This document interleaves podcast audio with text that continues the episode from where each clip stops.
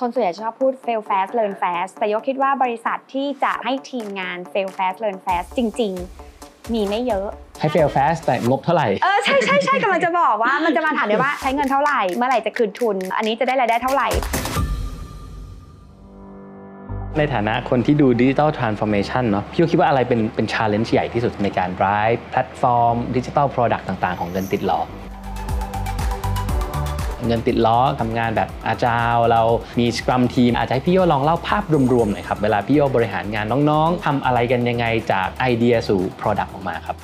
ผมว่าพี่โยเล่าแล้วมันเห็นภาพอะว่าว่าเพนในองค์กรมันเป็นยังไงมันไม่ได้สวยหรูเหมือนเราไปเรียนกันมาเนาะ วลาพูดถึง Digital Transformation นะครับพวกเราก็มักจะนึกถึงองค์กรระดับโลกเนาะ Tech Company อย่าง Facebook Amazon Airbnb พวกนี้ วันนี้ Shift Table ของเราครับ เราจะมาพูดคุยกับบริษัทไทยๆบริษัทหนึ่งนะครับ ดูผิวเผินเขาอาจจะไม่ได้ดูดิจิทัลมากนัก เขาอยู่ในธุรกิจสินเชื่อทะเบียนรถนะครับ แล้วก็มีในเรื่องของการเป็นในหน้าประกันภัยด้วย บริษัทนี้เป็นใครไปไม่ได้นะครับ นอกจากเงินติดล้อหนึ่งในบริษัทที่มีการทำ Digital Transformation เอาเทคโนโลยีมาเป็นส่วนหนึ่งของ Product ของ Service ของเขาด้วย Product ที่เข้าใจลูกค้าเป็นอย่างดีเนาะมีการเอา Data มาใช้ประกอบกับ culture การทำงานทำให้ environment ในการทำงานเนาะมันพร้อมที่จะส่งเสริมให้พนักงานสามารถเอานวัตกรรมออกมาได้ เงินติดล้อต้องบอกว่าเป็นหนึ่งในองค์กรที่ประสบความสำเร็จมากๆนะครับปัจจุบันมีมูลค่าตลาดสูงถึงกว่า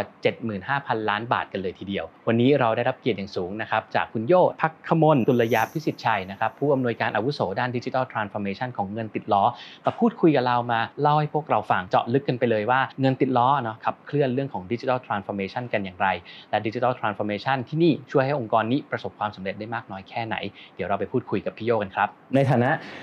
ผู้ที่ดูแลเรื่องของ Digital Transformation อืมของเงินติดล้อนะครับเบื้องต้นผมอาจจะอยากให้พี่โยลองเล่าภาพรวมก่อนว่าเงินติดล้อทำอะไรนะครับแล้ว ทำไม Digital Transformation ถึงกลายมาเป็นกลยุทธ์อันหนึงของของเงินติดล้อที่ทำให้เราประสบความสำเร็จนะครับเพราะคนภายนอกมองมาอาจจะยังสงสัยนิดนึงว่าเอ้ยเงินติดล้อต้องต้องดิจิทัลอะไรขนาดนั้นด้วยเหรออืมเห็นมีสาขาเต็มไปหมดเลยนะครับอืมอาจจะให้พี่โยลองเล่าตรงนี้ให้ฟังนิดหนึ่งครับได้ค่ะ ก็จริงๆเงินติดล้อก็ทุกคนรู้จักก็คือสินเชื่อจำนำทะเบียนรถเนาะอันนี้คือยังไงใครก็รู้จักเพราะว่าเราทำโฆษณาเยอะมากหลังจากนั้นก็คือเรามีการทำตัวที่เป็นในหน้าประกันภัยนะคะก็จะเป็นพวกประกันรถยนต์แล้วก็ประกันอย่างอื่นว่าจะเป็นประกันของบ้านหรือว่าสุขภาพนะคะครับผมแล้วก็ถามว่าเอ๊ะทำไมเราถึงมาทำตัวดิจิตอลคือจริงๆ โยก็จะได้คำถามนั้นตอนที่โยย้ายมาที่เงินติดล้อเหมือนกันเพราะว่าเราอยู่ทีมดิจิตอลที่แบงค์ทำไม เรามาทำที่เงินติดล้อมันจะมีอะไรให้เราทำหรออะไรเงี้ยซึ่งพอเราเข้ามาถึงเนี่ยโยคิดว่า ถ้าเราไม่มี Data ที่โยเห็นในวันนั้นเนี่ยเราก็อาจจะรู้สึกว่าแบบเออเรามาทำไมเนาะอะไรเงี้ยแต่ว่าพอเรามาเห็น Data แล้วเรามีความเชื่อว่าจริง ๆ มันมีกลุ่มคนที่ต้องการใช้ดิจิตอลอยู่ แล้วเราก็รู้สึกว่ามันมีแพลตฟอร์มบางอันที่ มันมี available ให้เราใช้ 2 ก็คือที่เงินติดล้อเนี่ยถ้าเข้ามาข้างในแล้วจะเห็นว่าเขาลงทุนกับแพลตฟอร์มค่อนข้างเยอะ กับทั้งเรื่องของระบบ ทั้งเรื่องของการจัดเก็บ Data อะไรเงี้ยค่ะก็เลยเป็นที่มาว่าทำให้เรารู้ว่าจริง ๆ แล้วลูกค้าต้องการอะไร แล้วก็เราควรเริ่มที่ไหนก่อน อาจจะอยากให้พี่โยลองยกตัวอย่างครับแพลตฟอร์มพวกนี้มันเป็นแพลตฟอร์ม ยังไงใครเป็นคนใช้ Data อะไรมันวิ่งเข้ามาบ้าง แล้วแล้วเราดูอะไรบ้างครับเบื้องต้นถ้าเอาความรู้สึกตอนที่เราประทับใจตอนที่มาแรก ๆ เลยก็จะเป็น เครื่องมือที่สาขาไว้ใช้ดู performance ตัวเอง ที่นี่ก็คือจะมีเป็นแบบหน้าจอให้เห็นเลย แล้วก็ให้ดูง่ายๆ เหมือนกับเกียร์น้ำมัน ถ้าคุณก็คือเกินแล้วคือคุณ dashboard เป็นอย่างนี้อ่าอ่าแล้วก็คุณเป็นลำดับที่เท่าไหร่ของประเทศโอ้ลำดับที่เท่าไหร่ของอ่าประแล้วเทในศแล้วด้ในวยภาคเดียวกันคุณอยู่ที่เท่าไหร่เออแล้วคุณยังขาดตรงห้าอันี้นดับสุดท้ายเขาทำใจยังไงครับเขาเนี่ยก็อาจจะแบบรู้สึกว่าเออต้องต้องเตรียมตัวอะไรบางอ่าอย่างแล้วอะไรเงี้ยค่ะก็ก็เป็นอันหนึงที่ชอบสองก็ มีการที่ทีมงานเองก็คือคิดเหมือนกับเขียน line notification ด้วยตนเอง ส่งแจ้งยอดขายให้กับแต่ละคนอะไรเงี้ยอ่าค่ะก็คือยอดขายเข้ามาปุ๊บลายเด้งใช่อะไรเงี้ยแล้วก็โอเคมีมีเหมือนกับแบบว่าใช้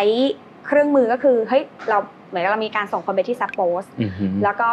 เอ่อเขาค้นพบว่าเอ้ยมันมีวิธีการวัดความไว้เนื้อเชื่อใจของพนักงานกันละกัน เพื่อดูว่า ใครจะเป็นอินฟลูเอนเซอร์ของบริษัทได้บ้างอ่าอย่างเงี้ยค่ะเพื่อช่วยในการสื่อสาร เพราะว่าอย่างที่เรารู้ว่าเรามีพนักงานใหญ่ขึ้นไปเรื่อยๆ จาก 3,000 เป็น 6,000 เป็น 8,000 อย่างเงี้ยครับเออแล้วเราจะทำยังไงให้ culture ของเราหรือการสื่อสารเรามันยัง connect ก็จะมีตัวนี้ที่เขาก็ไปเรียนรู้มาแล้วก็มาพัฒนาแล้วก็ใช้ Data เนี่ยมาปั่นว่าใครเป็นอินฟลูเอนเซอร์แล้วก็ identify มาเป็น culture hero ของเราเนี่ยค่ะก็จะเป็นส่วนหนึ่งที่ที่เป็นสารเริ่มต้น แล้วก็มีการใช้แพลตฟอร์มที่เรียกว่าเป็น Line Business Connect ตอนนั้นอือหือแล้วก็เริ่มมีการจัดเก็บ Data ซึ่งตัวนั้นนะเป็นสารตั้งต้นให้โยมาสร้างอีกหลายสิ่งอย่างรอบๆค่ะตอน IPO นะผมจำวิดีโอ IPO ได้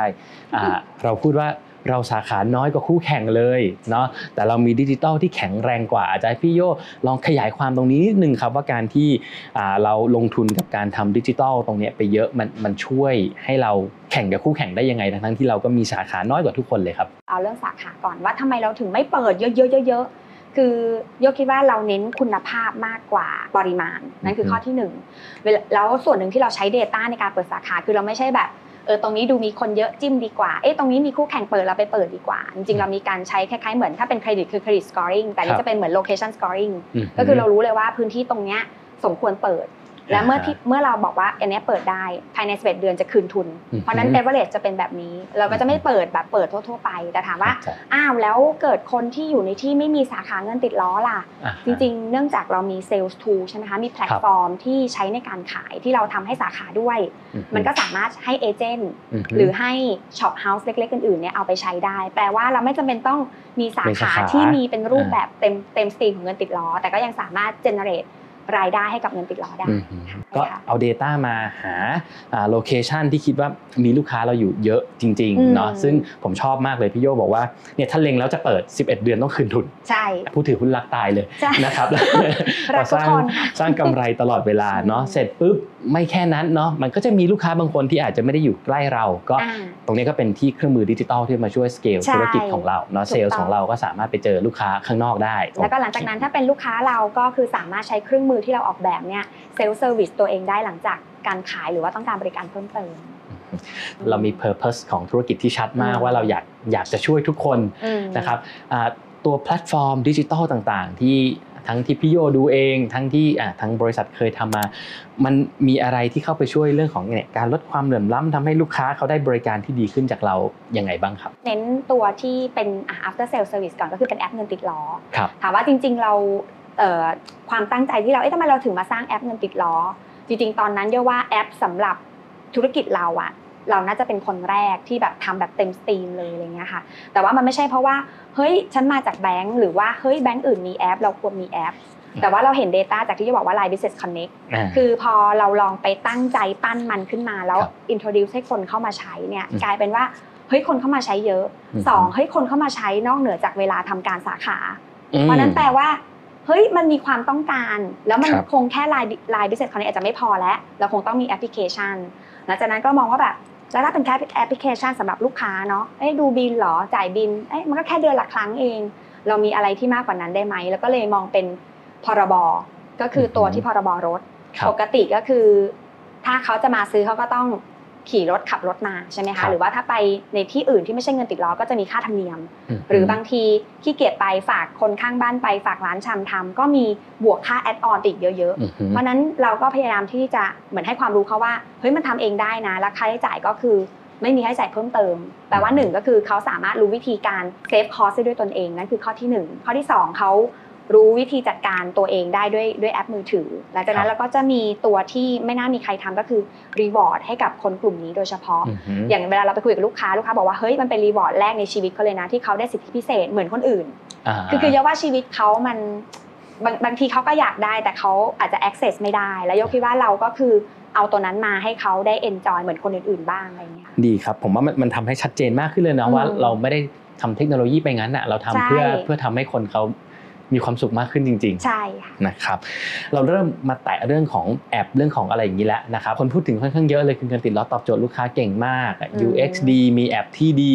เฮ้ยอืมลูกค้าใช้แล้วแล้วเขาชอบอะอืมคือถ้าถามว่าอืมต่างจากสินเชื่อห้องแถวทั่วๆไปยังไงคือ คนอื่นเขาไม่มีแอปดีๆ ไม่มีอะไรอย่างเงี้ยเหมือนเรานะครับอาจจะถามพี่โยในมุมมองของคนที่ดูแลดิจิ t a ลทรานส์ฟอร์เมชันนะครับว่าในเงินติดล้อเรามีกลยุทธ์อะไร หรือเรามีเคล็ดลับยังไงในการไปเนี่ยทำความเข้าใจ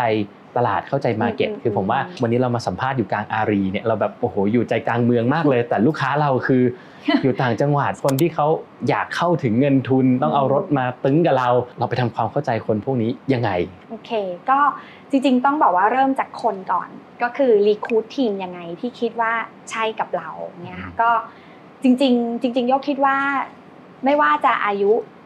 จนไหนเนาะบางคนจะบอกเอ้ยเจนนี้ต้องอย่างนั้นตอนนี้อะยกคิดว่าสำคัญที่สุดคือต้องรู้ว่าเขามาทำงานทำไมก่อนเขาตื่นมาทำงานกับเราทำไมครับเออแล้วก็งานที่เขาทำเนี่ยมันเปลี่ยนแปลงชีวิตคนอย่างไร คืองานเขามันมีความหมายอะเออมันอืมไม่ใช่แค่ตื่นมาทำงานแล้วก็ได้เงินเดือนอะไรเงี้ยค่ะก็จะเป็นการคัดเลือกคนที่ที่มีความเชื่อคล้ายๆเรา แล้วก็อยากเปลี่ยนแปลงโลกใบนี้ด้วยศักยภาพตัวเองอ่าแล้วก็เราก็เป็นเหมือนสปริงบอร์ดให้เขาแสดงศักยภาพนะคะส่วนถามว่า เอ้ยแล้วเรารู้ได้ยังไงว่า ต้องมีอย่างนั้นต้องมีอย่างนี้ก็ทุกคนที่เข้ามาเนี่ยจะต้องถูกโยนไปที่สาขาคือปกติไม่ว่าตำแหน่งอะไรเข้ามาใช่บังคับไปที่สาขาหมดใช่ใช่ค่ะอ่าคือต้องแล้วก็จริง ๆ แล้วไม่ใช่แค่ไปแค่ช่วงที่เพิ่งมาเริ่มเงินติดล้อ ทุกๆเดือนเราก็จะต้องมีไปเยี่ยมสาขา เพราะว่ามันพฤติกรรมมันเปลี่ยนไปเรื่อยๆเนาะอย่างเช่นเราเคยไปเยี่ยมเมื่อปีที่แล้ว ปีนี้ก็ลูกค้าจะไม่ได้อยากนี้ได้อย่างนี้แล้วสาขาน้องใหม่ ๆ เริ่มแบบ พี่ทำไมไม่อย่างนี้ทำไมพี่ทำไมไม่อย่างนั้นอะไรเงี้ยซึ่งทั้งหมดทั้งมวลเป็น feedback ที่ดี เพราะจริงๆแล้วคนที่เจอลูกค้าเยอะสุด ไม่ใช่เราที่นั่ง head office ใช่แต่คือคนที่อยู่หน้าบ้านอะไรเงี้ยเพราะฉะนั้นก็หนึ่งคือให้ไป self observe ด้วยตนเองว่า พฤติกรรมลูกค้าเป็นยังไง แล้วก็อือฮึสาขาต้องการความช่วยเหลืออะไรไหม แล้วก็ดูทั้งทำ survey กับลูกค้า ดูทั้งข้อมูลที่เข้ามาในแพลตฟอร์ม ถ้าเวลาเราจะทำแพลตฟอร์มอะไรก็แล้วแต่โยจะ concern เรื่อง tracking มาก ๆ เนื่องจากมันเป็นระบบที่ self service แล้วไม่มีคน อ่าทีเนี้ยการที่เอ่อไม่มีเครื่องไม้เครื่องมือตรงนี้บอกอะเราจะไม่รู้เลยว่ามันขึ้นไปแล้ว แล้วทำไมคนถึงไม่ทำต่อครับทำไมอะทำไมคนมามาแวะตรงนี้เยอะแต่หายไป แต่การที่มีพวกนี้ไว้โยคิดว่ามันหนึ่งมันคือ เวลาที่เราถกกันเรื่อง ถกกันด้วยแบบความต้องการลูกค้าเนาะครับเยาว่าหลีกเลี่ยงไม่ได้มันจะมีความรู้สึกแบบ หนูไปได้ยินมาว่า พี่คนนี้เขาบอกว่าแต่มันคือหนึ่งในกี่คนเราก็ไม่รู้ใช่แต่ถ้าเรามี Data ที่ไม่ไม่ได้มีคนมาพูด แต่เราเห็นเลยว่าอ๋อมันคือกี่เปอร์เซ็นต์ของเท่าไหร่เราสามารถเรียงได้ว่าเอ้ยอันนี้ควรซ่อมเอ้ยอันนี้อาจจะยังไม่ใช่ priority ตอนนี้ หรือเฮ้ยจริงๆ root cause ไม่ใช่เรื่องนี้แต่เป็นเรื่องนั้นอะไรอย่างเงี้ยโยเลยคิดว่ามันต้องใช้สองอย่างรวมกัน แล้วพอเราได้แบบเนี้ยมันก็จะทำให้เราเข้าใจมากขึ้นสองเวลาที่เราเทสอะไรก็แล้วแต่เราต้อง ไปทำ usability test กับ segment เราอือฮึอ่าสำคัญที่สุด แล้วเราก็ค่อยมาแก้ เหมือนทำเป็น MVP เล็กๆอะค่ะ เป็นโปรโตไทป์บางทีเป็นแค่กระดาษ หรือเป็นแค่เดี๋ยวนี้มันมีเทคโนโลยีเนาะไปกดๆได้จริงๆอย่างเงี้ครัยบแล้วก็ถามเขาว่าแม้กระทั่งอย่างของรางวัลอย่างเงี้ยเราเคยถามว่าแบบอย่าง Starbucks เนาะทุกคนจะแบบว่าเฮ้ย Starbucks เอ้ยเซ็นเราจะไม่เอาไม่แต่ตอบว่าเราโจทเคยย์เหมือนโยนคำถามที่กับกับลูกค้าที่สาขาเงี้ยเขาก็แบบ คือเขาไม่ได้พูดนะ แต่ตาเขาแบบ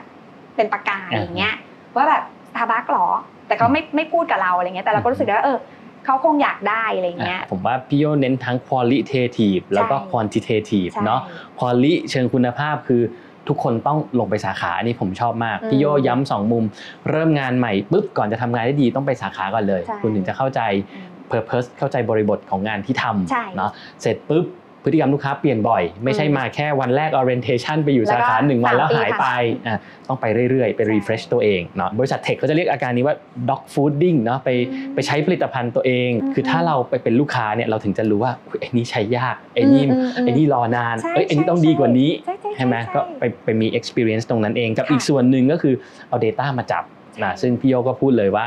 ว่าเก็บ ละเอียดมากอืมทำยังไงก็ได้ให้เราใช้ Data ในการบอกให้ได้ว่าลูกค้าเขามีปัญหาอะไรอืมนะที่เหลือทั้งหมดเนาะกระบวนการต่างๆ ทั้งหมดการเทส การหาไอเดียอะไรเงินติดล้อทำผ่านลูกค้าทั้งหมดอืมนะครับอืมพี่โยว่าเราเราใช้ข้อมูลเก่งกว่าคนอื่น ๆ ในอินดัสทรีเรายังไงไหมครับ หรือมันมีมุมไหนที่ใช้แล้วพี่โยรู้สึกว่าแบบเฮ้ยสิ่งนี้เป็นเป็น competitive advantage ของขององค์กรเรามากเลย คือถ้าจากความรู้สึกโยโยคิดว่าส่วนหนึ่งก็คือ data literacy ก็คือความเข้าใจของ data ของคนที่บริษัท เพราะโยคิดว่าด้วยกระบวนการ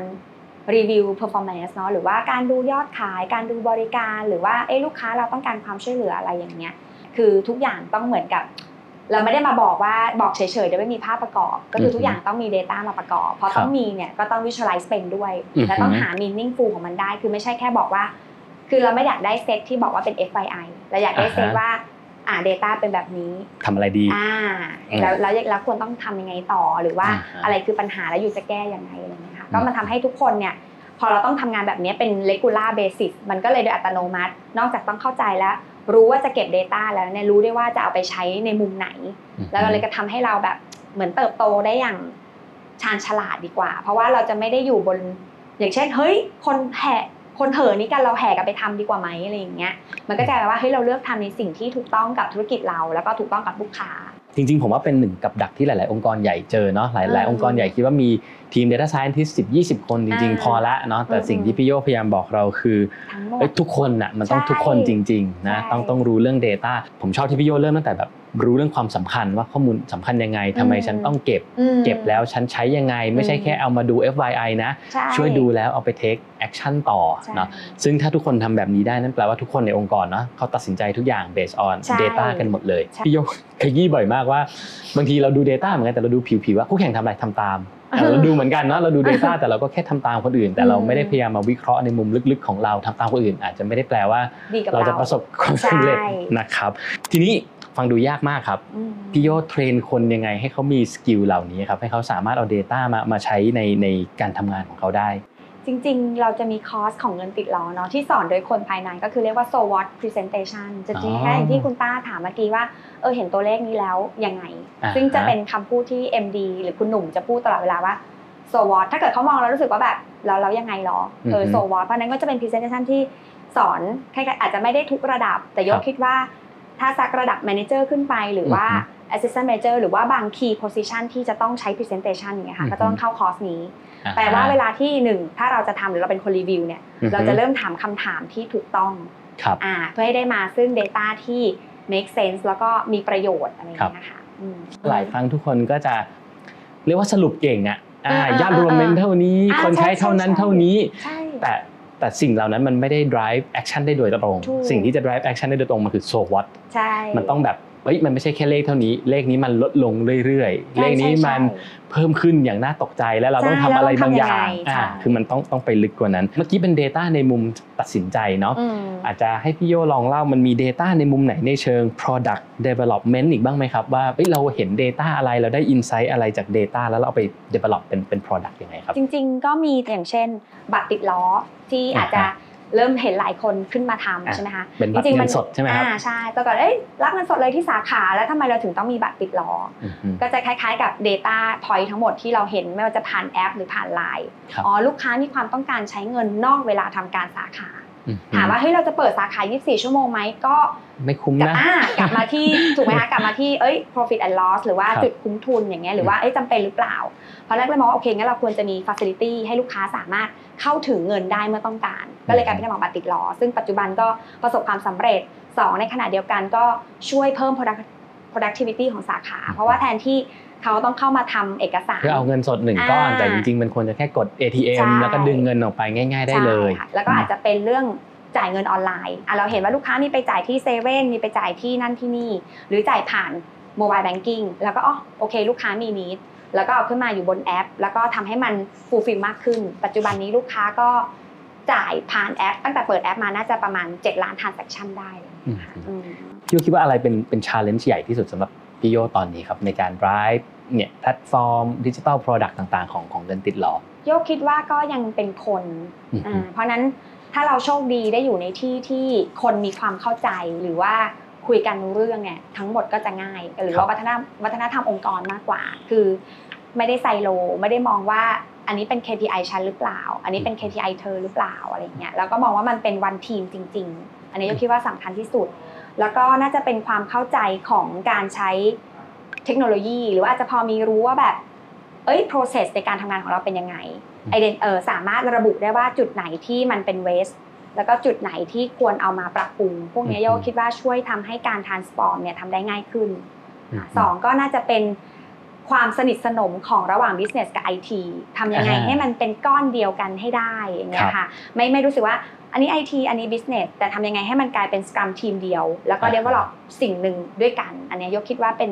สูตรสำเร็จที่ถ้าเกิดทุกที่ unlock อันนี้ได้โยว่าใครๆก็ทำได้ จริงครับผมว่า business กับ IT น่าจะเป็นยาขมของหลาย ๆ องค์กรเนาะใช่ business ก็บอก IT ทำไมพูดไม่รู้เรื่องเอ่อ IT ก็บอกทำไม business requirement ไม่ชัดไม่เคลียร์อ่าสักทีเนาะแต่จริง ๆแล้วไม่มันเข้าก็ใจชัดได้แค่เนี้ย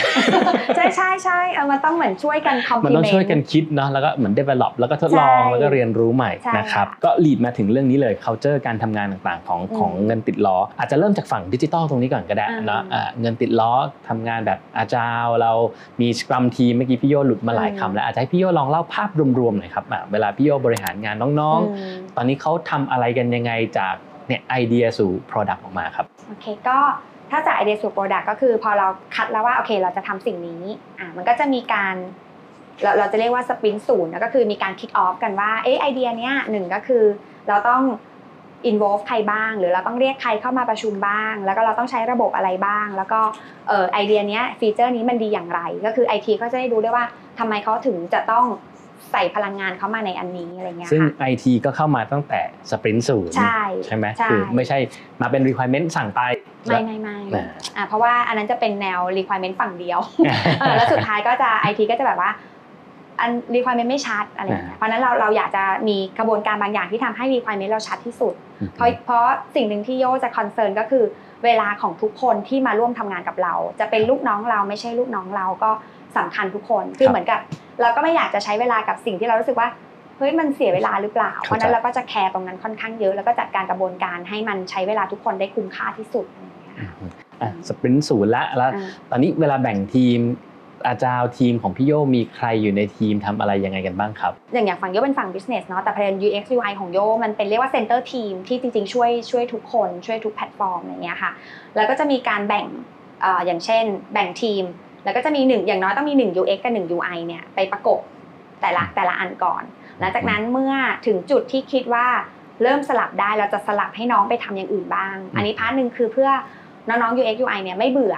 เพราะไม่งั้น ถ้าเขาต้องทำอันนี้ 3 ปีทำแต่แพลตฟอร์มเดิมๆก็จะรู้สึกว่าแบบเขาไม่ได้ new learning แล้วก็จะสวิชเข้าไปเรื่อยๆสวิชเข้าไปเรื่อยๆให้เขารู้สึกว่าแบบเฮ้ยเขาได้ไปทำอะไรที่ user เขาเปลี่ยนไปอย่างเงี้ยค่ะสองถ้าเป็นเรื่อง IT ก็ต้องขึ้นอยู่กับว่า feature นั้นเนี่ยจะใช้กี่ scrum team อ่าก็ต้องแล้วแต่อาจจะใช้5 scrum team แล้วก็จะมีการก็คือ run sprint ตามปกติ เพื่อ connect ว่าโอเค แต่ละคนยังยัง on plan อยู่ไหมติดอะไรหรือเปล่าอะไรเงี้ยค่ะอืมบางทีเราก็จะคุยกันด้วยเหตุผล คือเราจะไม่ใช่สายแบบว่าเฮ้ยสัญญาแล้ว ทำไม delay ทำไมอะไรเงี้ยคือโยคิดว่าถ้าทุก sprint เราเลือกสิ่งที่ถูกต้อง แล้วเราคิดว่ามันใช่ ถ้ามันจะ delay มันก็ยังเป็นแผนการที่ดีอยู่อะไรเงี้ยผมว่าสุดท้ายมันขมวดด้วยประโยคสุดท้ายแหละคีอืย์มของการทำ scrum เอาจะเอาจริง ๆ หลาย ๆ ท่านที่ไม่เคยคุ้นกับพวกนี้มาก่อนอืมอาจจะเจออืม keyword หลายคำ scrum sprint อาจารย์มันอืมคืออะไรยังไงเนาะผมว่าไม่ต้องสนใจหรอกอืมสุดท้าย keyword มันที่พี่โยบอกมันคือสุดท้ายทุกคนพร้อม เรียกว่าพร้อมเปลี่ยนแปลงแล้วกันใช่คือถ้าสิ่งนี้มันสำคัญแล้วมันต้องให้เวลากับมันนานขึ้นเอ้ยอืมเราก็ยืดนานขึ้นใช่แต่ถ้าอันนี้ทำไปแล้วมันเห็นแววแล้วว่าไม่ work อะอะแล้วก็ตัดทิ้งเราก็ตัดทิ้งเลยถูกทำไมเราต้องฝืนทำไอ้อีกสิบใช่อย่างที่เราวางแผนไว้ใช่ใช่ใช่ในเมื่อวันนี้อันที่เราคิดว่าเจ๋งสุดมันยังไม่ work เลยใช่ไหมใช่ก็สุดท้าย key มันคือเนี่ยทำยังไงให้ทีมเราพร้อมปรับพร้อมเปลี่ยนตลอดเวลาเพียงแต่ว่าเอ่อผมว่า key อันหนึ่งแล้วกันการที่พี่โยพยายามเอา business กับ IT มาทำงานร่วมกันอืมตลอดเวลาเนาะมัน มันทำให้เราช่วยกันคิดได้ใช่ใช่ไหมใช่เพราะหลาย ๆ ครั้งมันคือ business เปลี่ยนอะ business อยากได้อันเนี้ยแต่จริงๆ ถ้าเรา in- IT มามา involve บางทีเขาอาจจะบอกว่า อ๋อทำนี่ก็ได้ แต่ใช่แต่เราไปใช่อีกทางหนึ่งที่มันง่ายกว่าถูกดีกว่าไหมใช่อะไรอย่างเงี้ยมันก็จะเกิดอ่า collaboration แล้วก็พร้อมจะเปลี่ยนด้วยกันนะจครับริงๆ มี new learning อันหนึงที่จริงๆโยก็เรียนรู้จากการทำงานอย่างนี้แล้วโยรู้สึกว่าเออโยอยากแชร์เพราะว่าเหมือนกับแต่ก่อนอย่าง UX มันก็จะมาจากสายแบบว่า user ฉันต้องแบบมีความสุขที่สุดง่ายที่สุดอะไรอย่างเงี้ย แล้วเวอร์ชันแรกของแอปละกันอันนี้เป็นแบบ learning ที่ได้ก็คือเอ่อแอปเนี่ยก็เรียกทุกอย่างพร้อมกัน เรียกอย่างเหมือนว่าใช้ API ตัวเรามี API API ต่ออยู่หลายเส้น มันก็เรียกพร้อมกัน ก็ทำให้แอปเนี่ยมันหน่วงโดยที่ไม่จำเป็นอือฮึหลังจากนั้นเราก็เลยโอเคเราเข้าใจแล้วเราได้เรียนรู้แล้ว แล้วเราก็คุยด้วยกันคือ IT อือฮึ Business คุยกันจนเข้าใจปัญหาอืมแล้วก็จะมาถึงจุดที่แบบอะพอถึงเวลาดีไซน์เนี่ยเราจะไม่ได้แค่ดีไซน์ว่าแบบ user ชอบอะไรอะแต่ user ชอบเสร็จจำเป็นต้องเต็ม stream นี้ไหมอ่าเอฮะอมันเป็นมันเรียงเป็น sequence ได้หรือเปล่า หรือเราอ่าจะดีไซน์ยังไงให้ API ไม่โหลดจนเกินไป ก็อ่าเป็นความรู้ที่ UX ก็ต้องเข้าใจด้วยอ่าใช่ไหมก็ไม่ใช่ UX จัดเต็มโอ้โหใช้แล้วสมูทที่สุดอ่าใช่แต่ใช่กว่าใช่จะทำมันนั้นได้จริงๆ IT อาจจะลากเลือกเลย ใช่ใช่ใช่ไหมแล้วก็เขียนเราไปด้วยอะไรอย่างเงี้ยถูกถูกเออผมว่าต้องคนบริหารทีมดิจิทัลถึงจะเข้าใจว่าลูกน้องอืมเกลียดเป็นยังไงใช่ไหมโจทย์มันคืออยากได้ร้อยเปอร์เซ็นต์สมมติ UX อยากได้ร้อยอืมเอาแปดสิบ แต่อืมทำแค่อืมยี่สิบพออมและอีกยี่สิบเป็นสุดท้ายช่างมันไปก่อนใช่เราไปทำแปดสิบง่ายๆ อย่างอื่นที่เหลือเป็นประโยชน์กับลูกค้าใช่เรามากกว่าใช่ใช่ผมว่าพี่ว่าเล่าแล้ว มันเห็นภาพอะว่าอืมว่าอืมอืม ว่า pain ในชีวิตจริงองค์กรมันเป็นยังไงมันมันไม่ได้สวยหรูเหมือนถูกเราไปเรียนกันมาเนาะอันใช่อันนี้แบบออกแบบเสร็จแล้วทำเป็น sprint เป็นรอบๆ แล้วทุกอย่างใช่ smooth หมดมันก็ต้องต้องปรับตลอดเวลา เมื่อกี้เราคุยกันเรื่อง UX UI เนาะทีนี้น้องๆเขาวาดเองว่างานเขาทำอะไรบ้าง ก็คือตรงนี้ปกติเราต้องคุยกับ stakeholder แล้วก็คุยกับ product ค่อนข้างเยอะว่าเอ๊ะเราอืมทำ solution นี้ไปทำไมอะไรเงี้ยแล้วก็อืมเราต้องการ business flow กับ requirement ที่ค่อนข้างดีด้วยเหมือนกันอืมแล้วก็มาถึงแล้วก็จะอะไป research เพราะว่า product อาจจะคิดว่าเฮ้ยฉันอยากทำอันนี้ เพราะฉันเชื่อว่าหรือฉันได้ยินว่าแล้วก็จะไปดีไซน์ว่าเออแล้วมันจริงหรือเปอ่าล่าถ้าเดี๋ยวเราจะไปดีไซน์เราก็ต้องเข้าใจเรียกว่า persona เนาะหใช่น้าตาคนจะมาใช้ของเราหน่อยนึงใช่ผมว่าความยากมันคือ น้องๆที่ออกแบบน่าจะไม่ค่อยเก็ตคนกลุ่มนี้เท่าไหร่นะเขาน่าจะต้องไปคุยด้วยเยอะนิดนึงใช่ใช่เพราะฉะนั้นน้องๆเราก็ต้องแบบลงอย่างที่บอกต้องลงสาขาเพราะว่า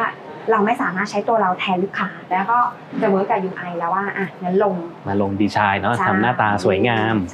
ใช่แต่ก็เอาไปลอง test ดูว่าเอ้ย work ไม่ work ไม่ work ก็กลับมา revisit ตรงนี้อะทำให้เรายังไม่จำเป็นต้องเล็กก่อนซึ่งอันนี้ก็ตรงกับที่พี่โยพูดเมื่อกี้เลยเนาะใช่ usability test กับลูกค้าจริงเยอะใช่ๆใช่ไหมแล้วก็ใช่มีตัวเลข metric ถูกที่จับต้องได้ใช่ถึงจะบอกได้คืนใช่ก่อนที่เราจะลองเราต้องรู้ว่าอะไรคือความสำสำเร็เร็จจของตัวนี้ครับเออไม่งั้นเราก็จะแบบ dev ไปเรื่อยส่งไปเรื่อยอ่าโอเค ถ้างั้นอาจจะกลับเข้ามาเป็นเป็นเรื่องของ culture ของเงินติดล้อแล้วกันนะครับอ่าเป็นหนึ่งใน culture ที่เรียกว่า celebrate freedom เนาะให้อิสระคนทำงานมาก ๆ เลย อาจจะให้พี่โยลองเล่า ภาพรวมแล้วกัน culture ของเงินติดล้อ แต่อาจจะอยากให้เน้นในมุมว่า culture เนี้ยมันตอบโจทย์คนที่ทำงานดิจิทัลคนทำงานเทคยังไง เพราะมุมหนึ่งผมที่เราเลือกมาสัมภาษณ์พี่โยเนาะเพราะเรามองว่าเงินติดล้อไม่ใช่แบบบริษัทสินเชื่อออืมๆๆเงินติดล้อเป็นแบบเทคคอมพานีไปแล้วอืมครึ่งตัวเนาะอืมก็เนี่ยอยากให้พี่โยลองเล่า culture ตรงนี้กับการได้เป็นเทคคอมพานีครับคนส่วนใหญ่ชอบพูด fail อะไรนะ fail fail fast learn fast fast อ่า แล้วตุ๊กก็บอกเออเราต้อง fail fast learn fast แต่ยกคิดว่าบริษัทที่จะ walk the talk ได้ว่าให้ลูกน้องหรือให้ทีมงาน fail fast learn fast จริง ๆ มีไม่เยอะให้ fail fast แต่งบเท่าไหร่ เออใช่ใช่ใช่กำลังจะบอกว่ามันจะมาถามได้ว่าใช้เงินเท่าไหร่เอิ่มเมื่อเมื่อไหร่จะคืนทุน อืม อันนี้จะได้รายได้เท่าไหร่ พอมันมาด้วยอันเนี้ยยกคิดว่ามันดับ creativity ทั้งหมดมอดไปเลยอะไรเงี้ยครัค่ะบสิ่งหนึ่งที่จริงๆโยเองก็เซอร์ไพรส์ก็คือเวลาที่เราทำอะไรเราก็อยากทำให้ดีที่สุดโดยโดยธรรมชาติเหมือนเราก็อยากจะแบบ ไม่อยากทำให้ผิดพลาดหรือว่าก็เกรงใจบริษัทอะไรเงี้ยแต่โยว่าแบบ MD ก็จะคอยบอกเราว่า ไม่เป็นไรเออมันไม่ work ก็ไม่เป็นไรอะไรอย่างเงี้ย แล้วก็เหมือนกับถ้าทำแค่สิบอย่างมัน work แค่หนึ่งถึงสองอย่างเฮ้ยฉัน happy แล้วอะไรอย่างเงี้ยแล้วก็บางครั้งถ้าบางทีเราเราคิดเยอะหรืออะไรไปเงี้ย MD เขาก็จะ เอาหนังสือที่เราเคยอ่านกันแล้ว แล้วก็มา refresh อีกทีหนึ่งว่าอย่าง Lean Startup อย่างเงี้ยอือฮึแล้วเขาก็จะแปะโพสต์อิทเลยนะว่าหน้าไหนเออแบบอะลองลองอ่านอีกสักรอบหนึ่งอะไรเงี้ยเป็นการเหมือนฉุกคิดอีกรอบอะไรเงี้ยซึ่งโยคิดว่าเฮ้ยมันเป็นที่ที่เปิดให้คนแบบทำอะไรก็ได้ที่คิดว่าแบบเอ้ยอยากทำแล้วอยากลองอืมแล้วก็ไม่มานั่งวัดว่าแบบจะใช้เงินเท่าไหร่อะไรเงี้ยคือเขาสามารถมีบัตเจตที่ ที่เรียกว่าก็ luxury เพียงพอให้เราไปทดลองได้จริง ๆ แล้วก็ถ้ามันจะไม่โอเค ก็ไม่เป็นไร ก็อย่างน้อย you ได้เรียนรู้มเออคือเรียกว่าสปิริตตรงนั้นคือแบบ ถ้ามันจะ fail คือ you ได้เรียนรู้แล้ว you ก็จะไม่ทำซ้ำอะไรอย่างเงี้ยซึ่งมันก็ทำให้เราและทีมเลย enjoy ในการทำงานทุกอย่าง แล้วมันทำให้อัตโนมัติ มันก็ learn fast จริง ๆ ก็คือ solution ใหม่ๆที่เราออกมาเนี่ยเราจะไม่ค่อยผิดพลาดเท่าไหร่ หรือเราจะไม่ค่อยเกินคาดเดาอะไรอย่างเงี้ยค่ะพี่โยจบสวยมากเลยมันคือ สุดท้ายถ้าเราเฟรมทุก ข้อผิดพลาดให้มันเป็น learning ได้อืมคือยังไงมันก็มีแต่ได้ก็ได้ใช่เนาะคือต่อให้มันไม่ได้ของที่สำเร็จวันนี้มันก็ได้ไอเดียว่าใช่อะแล้วของถัดไปฉันควรทำอะไรใช่เฮ้ยจริง ๆ พอเราบอกว่าเรามีความเป็น tech company เรามียัง talent กับเราค่อนข้างเยอะเนาะอืมอันหนึงเลยที่ที่คนเก่งๆเขาอยากได้คือเขาก็อยากเรียนรู้ตลอดเวลาอืมอยากพัฒนาอืมตัวเองตลอดเวลาอยากเก่งขึ้น ตลอดเวลาอืมเนาะพี่โยเองเนาะก็จะไปอยู่ก็ขยันตาเรียมนตคลออดร์สเวลาเรียนตลอดเวลาเนาะอืมเนี่ยอาจจะอยากให้พี่โยเล่ามุมนี้หน่อยครับว่าเราเรา build เนี่ย organization ของเราให้มันเป็น learning organization ทุกคนอยากเรียนรู้ยังไงบ้างครับอืมจริงๆโยว่ามันเป็นสปิริตที่โยคิดว่ามันอาจจะไม่เคยมีใครพูดชัด ๆ แต่ว่าโยคิดว่าความรู้สึกโยบอกแบบนั้นก็คือที่เนี่ยเขาจะดูแลและปั้นคนให้เก่งอ่าแล้วก็ดูแลให้ดีจนไม่อยากไปไหนอืมอ่าก็คืออันนี้เรียกว่าเป็น อาจจะไม่เชิงเป็นสโลแกน แต่ว่าเรารู้สึกได้ว่าว่าเราถูกทวีตแบบนี้อะไรเงี้ยค่ะ เพราะฉะนั้นก็คือแบบอย่างอย่างอย่างบางที่อย่างเงี้ยถ้าเราจะไปเรียนคอร์สอะไรอย่างเงี้ยมันอาจจะต้องแบบเอ้ยตรงกับงานเธอหรือเปล่าเอ่ออ่าเธอกลับมาแล้วเธอจะทำ project อะไรหรอเธอถึงจะต้องไปเรียนอะไรเงี้ยอ่าแต่ที่นี่โยว่าค่อนข้าง open แต่ก็ไม่ถึงขนาดที่ว่าฉี่คือโยคิดว่าข้อดีก็คือพนักงานเองก็รู้สึกขอบคุณแล้วก็ไม่ไม่ได้แบบเอ็นเหมือนกับไม่ได้ไปใช้จนแบบว่าไม่ได้เหมาะสมอืมก็คืออยู่ในจุดที่ว่าหนึ่งก็คืออะคุณอยากเรียนอะไรเรียนได้เลยครับอะ ไม่ได้มีมีคำถามว่าอะเรียนไปทำไมเรียนแล้วจะใช้อะไรเกี่ยวกับงานหรอ จะไม่มีคำถามพวกนี้เลยสองก็คือถ้าอยากเรียนอีกมีมีแนะนำด้วยว่าเฮ้ยมันต้องไปเรียนในที่ที่ดีที่สุดอ่าฮะเราไปเรียนอันนี้ไม่เอาไม่ work อะไรเงี้ยอ่าโดยที่ไม่ได้คิดว่าแบบเอาถูกไว้ก่อน อย่างบางคนอือฮึจะแบบว่าเอ้ยชื่อคอร์สคล้ายกันก็เอาถูกไว้ก่อนอะไรอย่างเงี้ยอ่าฮะเออซึ่งโยรู้สึกว่า อันเนี้ยมันเป็น reward เล็ก ๆสำหรับพนักงาน คือโยอือฮึมองว่ามันอาจจะไม่ใช่เป็นเงิน ไม่ได้เป็นโบนัส แต่ว่ามันเป็นสิ่งที่อยู่ติดตัวกับเรา กับลูกน้องเรา กับทีมเรา กับเพื่อนเรา แล้วมันก็ทำให้พวกเราคุยภาษาเดียวกันได้ง่ายมากขึ้น พวกเราเติบโตไปพร้อมกันอะไรเงี้ยค่ะ มันก็อืมทำให้เราโยว่าทำให้บรรยากาศการทำงานมันก็ดีด้วยอืมพี่โยจริงๆในฐานะ ผู้บริหารเราเราสั่งน้องๆเขาทำก็ได้อะแต่ผมเจอพี่โยแบบตามคอร์สต่างๆเนาะพี่โยเคยมาโผล่เรียนในคอร์ส UX Studio ผมว่าอ้าวพี่โยมาทำไมเออทำไมพี่โยถึงลงไปเรียนเองเยอะมากเลยครับ จริง ๆ คือหลักๆ ก็เราก็อยากคุยกับทีมงานเรารู้เรื่องเนาะก็อืมคือโยรู้สึกว่าหนึ่งคือเราไม่ได้เราไม่ได้เรียนมาเพื่อจับผิด ไม่ได้เป็นเป็นสายเก็บเซอร์ขนาดนั้น แต่ว่าโยคิดว่าเฮ้ยเราไปเรียนมาจากที่ที่ถูกต้อง หรือว่าได้มาเรียนอย่างเงี้ยอย่างมาอย่างสตูดิโอเงี้ยคือโยมองว่าแบบเออ มันก็คือหนึ่งเราคุยกับเขารู้เรื่องสองถ้าเขามีปัญหาจริงๆ โยคิดว่าเราแนะนำเขาได้ถูกต้อง เพราะถ้าเกิดเราไม่มีความรู้เวลาน้องเขามีปัญหาอ้าวอ้าวเราเราเราจะเรายัก็งไงติดไปหมดเออใช่ไหมอย่างน้อยก็เรามี pointer เรามีเฟรมในการคุยกับน้อง ใช่ใช่ใช่แล้วก็อาจจะแบบเอ้ยแล้วลองวิธีนี้ไหมอะไรเงี้ยโยว่าอ่าฮะ น้องๆ โดยอัตโนมัติเขาก็จะ trust เรามากขึ้น แล้วพอเขาอืม trust เราโยคิดว่าการทำงานทุกอย่างมันก็จะง่ายอืมจริงๆผมว่าอีกมุมหนึ่งมันก็ช่วยให้เรา empathize น้องเราได้มากขึ้นใช่เนาะผมยังเชื่อว่าบางองค์กรยังคิดว่า UX ไม่ต้องมีก็ได้ มันแบบก็ก็หน้าจอก็วางวางๆมาเรียงกันไปดูคนอื่นก็ทำอะไรก็ก็ทำตามนั้นก็พอาาาใช่ไหมแต่พอเราเข้าไปนั่งเรียนเองเราต้องแบบว่าเออมันติดเหมือนกันเว้ยใช่เออมันใช่วาดไม่ออกเออมันไม่อ๋อเออใช่มันไม่โฟล์ใช่ไหมใช่มันก็จะเห็นภาพมากขึ้นแล้ว เวลาน้องทำมาแล้วอาจจะทำได้ไม่ดีหรือทำแล้วอืมไม่ตรงใจเรามันก็จะได้คุยกันคุยกันได้ง่ายขึ้นใช่ทีนี้อาจจะอยากตัดภาพมาคุยกับพี่โยในมุมพี่โยแล้วกันค่ะเนาะว่าในฐานะผู้นำพี่โยคิดว่าตัวเองเป็นเป็นเป็นผู้นำแบบไหนครับ ก็ก็จะเป็นคนที่ค่อนข้างเวลาทำงานก็จะจริงจังอะไรเงี้ยอืมน้องๆในทีมก็จะรู้แล้วก็เป็นคนที่ค่อนข้างอาจจะอาจจะเร็วอะไรเงี้ยค่ะ แต่ว่าเราก็จะเริ่มแต่ยกคิดว่า เวลาความเป็นผู้นำเนาะคือมันไม่มีจุดจบว่า เออฉันปรับตัวแค่นี้พอแล้ว คือยกคิดว่าถ้าคุณยังทำงานแบบนี้จนถึงอายุ 60 70 คุณก็ยังต้องปรับตัวไปเรื่อยใช่ๆเออมันมันเหมือนเป็นการเรียนรู้ที่ไม่มีวันจบสิ้นอะไรเงี้ยค่ะก็ก็ part หนึ่งพอเราเริ่มคุยกับน้องเราก็จะรู้ว่าเออน้องๆ เราอยากได้อะไร อย่างเช่น ปกติอย่างที่คุณต้ารู้เราเป็นคน hands on มากๆอ่าเราแบบใส่ใจในทุกรายละเอียดอะไรเงี้ยแต่ถึงจุดหนึ่งโยคิดว่าเราก็ต้องสอนให้น้องเราโตแล้วก็ต้องยอมปล่อยในบางส่วนให้เขาแบบ เฮ้ยตัดสินใจเอง lead เองเลยทำเอง แต่เราแค่อาจจะมีแผน B หรือ support เขาตลอดเวลาเมื่อเขา fail เฮ้ยครับเกิดอะไรผิดพลาด เดี๋ยวเรารับทั้งหมด หรือว่าเราจัดการแก้ไขเขาอย่างรวดเร็วอะไรเงี้ยพี่โยอืกมคิดว่าส่วนเนี้ยที่จะทำให้เราก็มีเวลาไปทำสิ่งที่ควรจะทำมากขึ้น น้องเองก็ได้มีโอกาสแสดงศักยภาพมากขึ้นเนี้ยมันก็เป็นจุดที่ทำให้เรา ใกล้ชิดกันมากขึ้นอย่างเงี้ยค่ะมีอะไรอยากฝากให้กับคนที่ดูงานในเรื่องของ Digital Transformation ในองค์กรอื่นๆบ้างครับค่ะก็อันดับแรกก็ต้องจิตแข็งๆเนาะขาอ่าแข็งๆเพราะว่าเยาว่าการทำตรงเนี้ยมันจะเจอทั้งแรงต้านแล้วก็แรงสนับสนุนอืมแล้วก็ต้องเหมือนกับยึดมั่นในสิ่งที่เราคิดว่าเฮ้ยมันเป็นสิ่งที่ถูกต้อง แล้วก็พยายามขายไอเดียตรงนั้นให้ทุกคนเข้าใจ คือยกคิดว่าถ้าทุกคนเข้าใจอะยังไงเขาก็ให้เราทำครับ สองก็คือยกคิดว่าดิจิทัลทรานส์ o r m a t i o n ไม่ใช่เทคโนโลยี คือบางครั้งทุกคนจะมาด้วยแบบ อยากทำแชทบอทอยากทำทุกสิ่งอย่างบนโลกใบนี้ แต่แบบเอ๊ะ business case คืออะไร จริง ๆ มันแค่ปรับ process ไหมคะ หรือจริง ๆ มันแค่บีบนิดหน่อย จริง ๆ บางอย่างมันแค่ lean process เลยนะ มันก็แบบปรื้ดแล้วอะไรอย่างเงี้ยค่ะ เพราะฉะนั้นแบบไม่อยากให้ทุกคนทุ่มไปกับเทคโนโลยีอะไรอย่างเงี้ยสามก็คือน่าจะเป็นเรื่องของคนครับนะคะก็คือแบบแน่นอนคือของพวกเนี้ยเราไม่สามารถทำคนเดียวแน่ๆ สิ่งสำคัญที่สุดก็คือ engage ทีมให้มากที่สุด คนที่เข้าถึงยากยิ่งต้องใช้เวลาเข้าถึงให้เยอะอืมๆเอออะไรเงี้ยแล้วก็จริงๆมันจะเป็นคำที่จริงๆคุณหนุ่มก็จะสอนโยนะว่าบางทีเฮ้ยถ้าเขาก้าวมาแค่สิบแล้วก็ก้าวเข้าไปเลยเก้าสิบเอออืมบางคนจะเอ้ยทำไมเรามาเจอกันครึ่งทางได้ไหมโยคิดว่าถ้าเราเป็นตัวแทนของการเปลี่ยนแปลงเนี่ยเราก็ต้องทำให้มากกว่าคนอื่น แล้วเราก็จะได้ผลลัพธ์ที่เราต้องการนะคะ วันนี้นะครับเราพูดคุยกับพี่โยหลายเรื่องเลยนะครับ digital transformation ของเงินติดล้อเนาะบริษัทอาจจะดูธรรมดาแต่เบื้องหลังไม่ธรรมดาเลยนะครับต้องบอกว่าที่บริษัทประสบความสำเร็จจนถึงทุกวันนี้ก็ ดิจิตอลล้วนๆนะครับพี่โยพูดให้เราฟังเนาะถึงความสำคัญของดิจิ t a ลทรานส์ฟอร์เมชันนะครับในในธุรกิจของเงินติดล้อรวมไปถึงความสำคัญของการเข้าใจลูกค้าการเอา Data มาใช้นะครับแล้วก็ culture การทำงานที่จะทำให้คนเก่งๆเนาะอยากอยู่กับเราไปนานๆนะครับวันนี้หวังว่าทุกท่านน่าจะได้ไอเดียแล้วก็ได้ประโยชน์กันไปไม่มากก็น้อยนะครับวันนี้เราลากันไปก่อนแค่นี้กับรายการ Chief Table พบกันใหม่ episode หน้าครับ สวัสดีครับ